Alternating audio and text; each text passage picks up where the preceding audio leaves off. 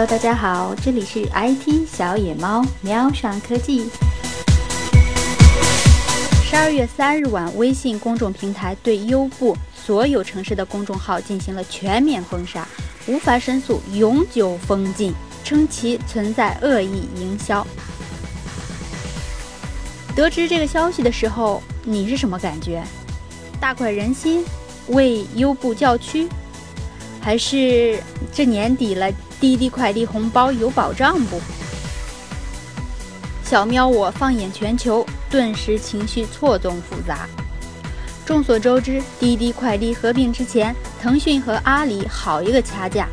然而，在二月中旬，滴滴快递一合并。三月，优步在微信的官方公众号就被封了，呵呵，一致对外。而那时，优步米国那边的高级副主席 Michael 对着记者是这么说的：“我认为我们会持续取得成功的。很显然，我们要很长的路，但我们背后有中国投资人呐，而且在中国很多城市，我们都有合作伙伴。我们在为中国本土经济花大钱做贡献。”本土投资人会得利于我们的成功，然后我们之间的冲突就会变得缓和。话说，优步在中国市场真真是花了大钱，他们当时告诉投资人，今年要在中国花一亿美金，而当时滴滴快滴合并之后，也说要大大烧钱，给国民开了十亿元的代金券。小喵担忧了呀，一六年。还有代金券吗？OK，说正事儿。三月优步被封以后，他们的士气还是很足的，有种迎难而上、越挫越勇的感觉。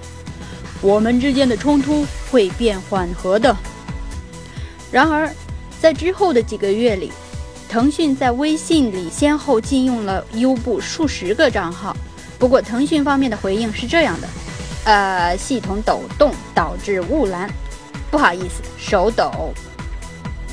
优步中国公关副总监王以超昨天在其微博上对此封杀事件表态了：一方面找人发黑稿说我们败局已定，另一方面又恐慌性的加以封杀。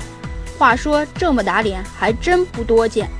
不过无所谓了，每封一次，我们的增长就高涨一次，并在其微博里继续提问。能否请微信官方给出这十六个被封账号存在任何恶意营销的确凿证据？还有，真正侵犯用户隐私的，恐怕另有其人吧。哎，外企在中国曾经也是备受欢迎的，怎么现在有种被歧视的感觉呢？上网查了一下，大家都在唱衰优步，不乐观呐，不乐观。但大撕逼必有大行动，优步这两天在做什么呢？第一，悼念，悼念被封的号，各地的优步展开了悼念大赛，有趣又抓眼球。第二，转移阵地，加强热点营销，断了微信还有微博呀。同时，多地优步纷纷上线了新的平台，继续保持活跃，又举办了更多的优惠活动，从而吸引用户。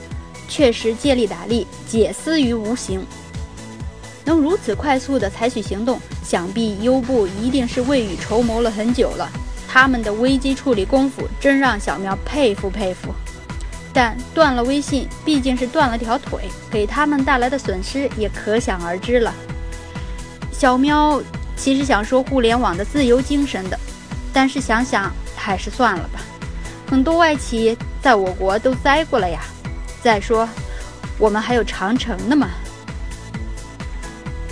感谢收听，搜罗海内外 IT 圈的新玩意儿、新鲜事儿，关注 IT 小野猫，喵上科技。